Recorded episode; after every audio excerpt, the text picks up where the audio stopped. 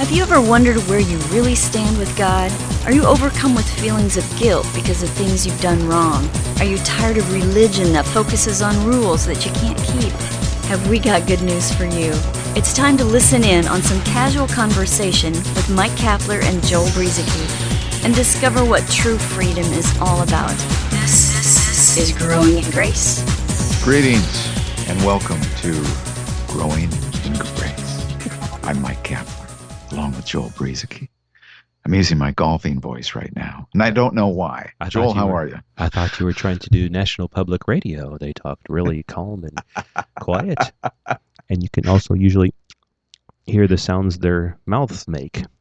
I know. And it's annoying. They must get disgusting. they get trained to do that, don't they? It's like C-SPAN. It's like I've never seen people so robotic before, and I understand they're trying to be unbiased, and that's cool. But uh, you must have to go through special training. Yeah, well, uh, you know, when sometimes they'll say on NPR, this section of NPR brought to you by, and I say, well, because this section of uh, NPR brought to you by, and I add the Monotone Association of America. anyway, you know, I I think they do that on purpose. They try to be calm. I heard them somebody talking about this one time. They try to be calm, quiet, smooth, just collected, and that's just what they do. Anyway, Well, I know, but uh, whenever they do that, I'm, I, I always think they're about to go into prayer. that's right. Now That's how we talk to God, you know. Fold your hands, bow your heads, and pray. Yes. And when we pray, you know what else we do? We refer to God a lot. Well, Lord, uh, thank you, Lord, for this day, Lord. I just Lord, we ask you, that you come into our presence, Lord. Would you just come into our presence and just Yes. give us this and just help us and just I, pastor friend of mine called those fillers. We use fillers, when we pray. that's yep, that's it. I don't know why we do it. It's just like God. It's just like I'm talking to you, Cap. Cap, I just thank you that you do this podcast with me, Cap, and just would you uh, continue to do this podcast with me for the next uh, ten years? Would you just do that, please, Cap? I just hope that you will do that, Cap. And you would say, "What? I know, I know. And and when I first heard uh, somebody talking about this, it, it really hit me that you know what? Why why don't I talk to God like I talk to other people? Right? And so it did cause me to realize in a personal way that I had some growing to do. Yeah, you probably just your prayer life isn't totally sanctified. well, I'm glad you brought that up, Joel. Um, that's our, our next topic is sanctification. All right, so class, we've been talking about really justification, forgiveness. Uh, we talked about confession of sin and those kinds of things and how they've sort of been misaligned in the religious world. And yet, some of these same people, uh, you know, who are advocates of confessing every sin and so on, what they'll do is they'll say, look, you, you're confusing justification with sanctification. Justification was something that was done for us at the cross. Sanctification is something that is progressive, that we work at to come into.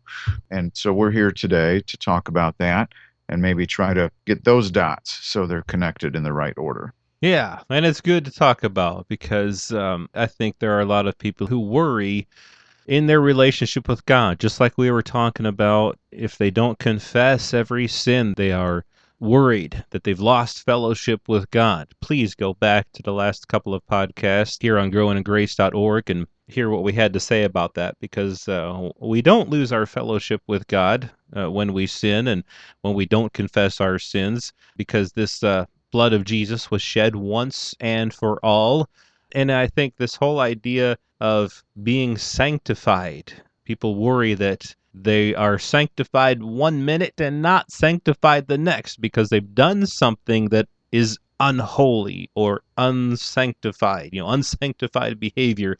And we want to kind of separate this idea of sanctification being about our behavior. And the word sanctified itself, as we look in the Bible, if you're the type that likes to look it up in concordances and things like that, lexicons, the Greek, it's you know it's Strong's number 37, and- and Strong simply says that the word means to make holy. That is to purify or consecrate. It's really it means to set apart. Something that is sanctified means that it has been set apart. It has nothing to do, the word in and of itself has nothing to do with behavior. You're set apart by God unto God because He has done it.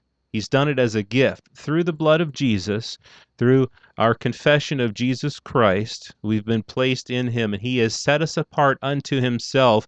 You know, while we were still sinners, God did this. You know, while we were still sinners, Christ died for us.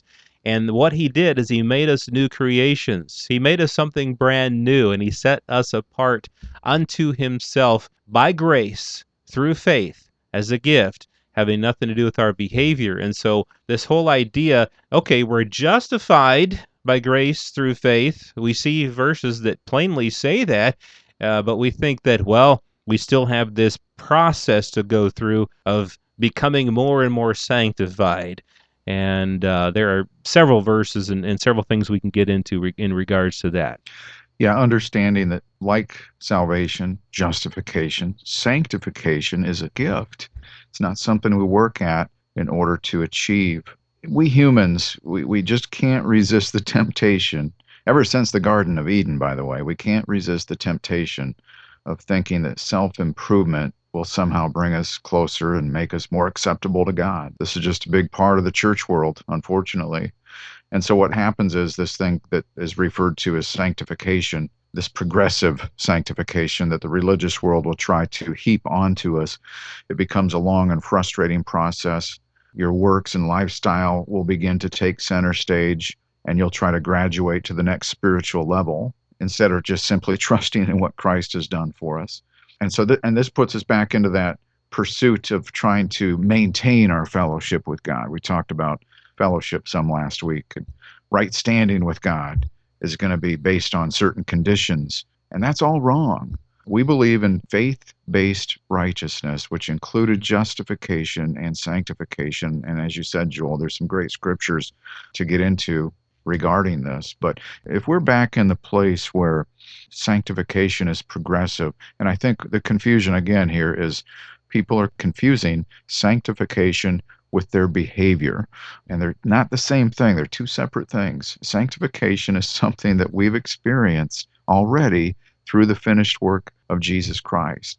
So let's not get our, our, our behavior our actions confused with the identity of, of who we are in Him. We, we're children of God, set apart through birth, spiritual birth, not through behavior. Right. It's not about behavior. And, you know, check this out from Paul's awesome words here when he talks about all these things. all over the epistles that Paul wrote. He encourages us with these types of phrases and uh, he says in 1 Corinthians 1:30 but of him you are in Christ Jesus. So, Christ, you are in Christ Jesus, who became for us wisdom from God and righteousness and sanctification and redemption. So, those things Jesus Christ became for us.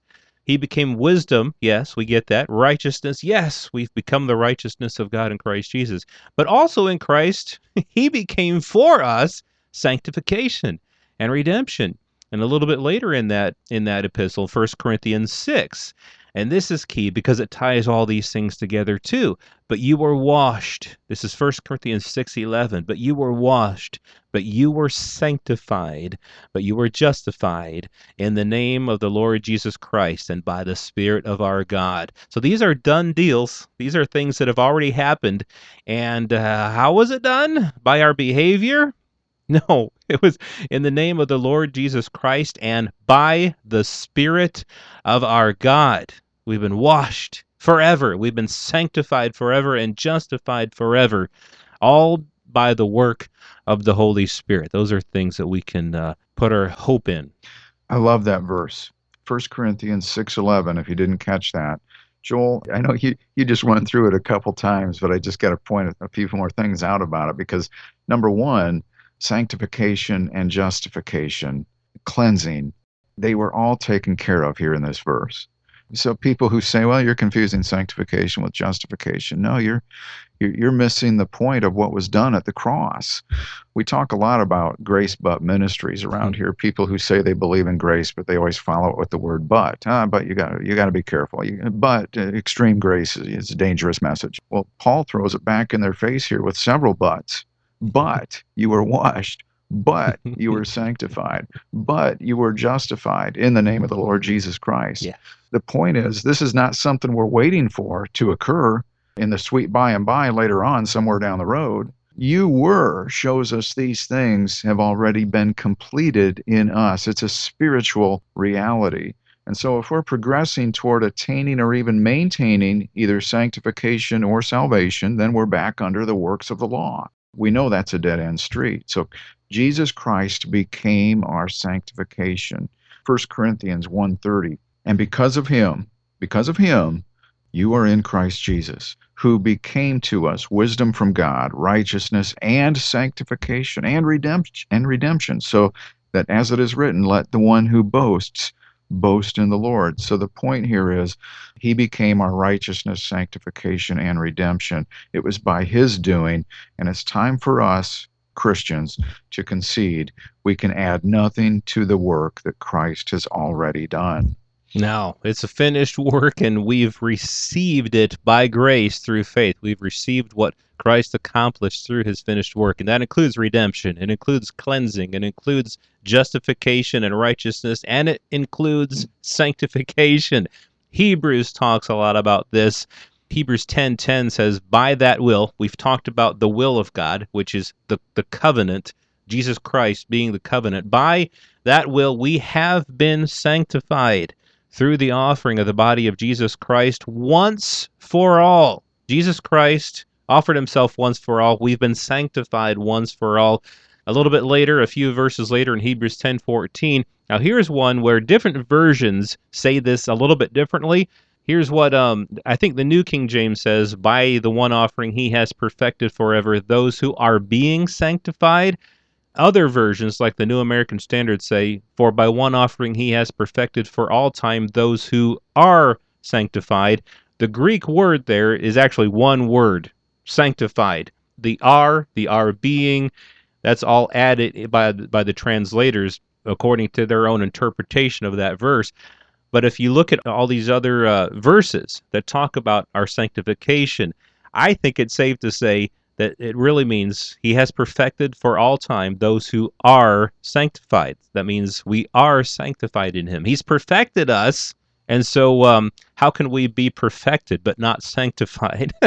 that would be the consistent approach uh, because of all the verses, as you mentioned. It would almost have to be that way, Joel. Yeah, and there's plenty more. There, Acts uh, 20, 32 and 26 18 they say we are sanctified and so many other verses uh, like the ones we mentioned from First corinthians. So all being said sanctified means to be set apart. God has set apart unto himself. He's done it in christ.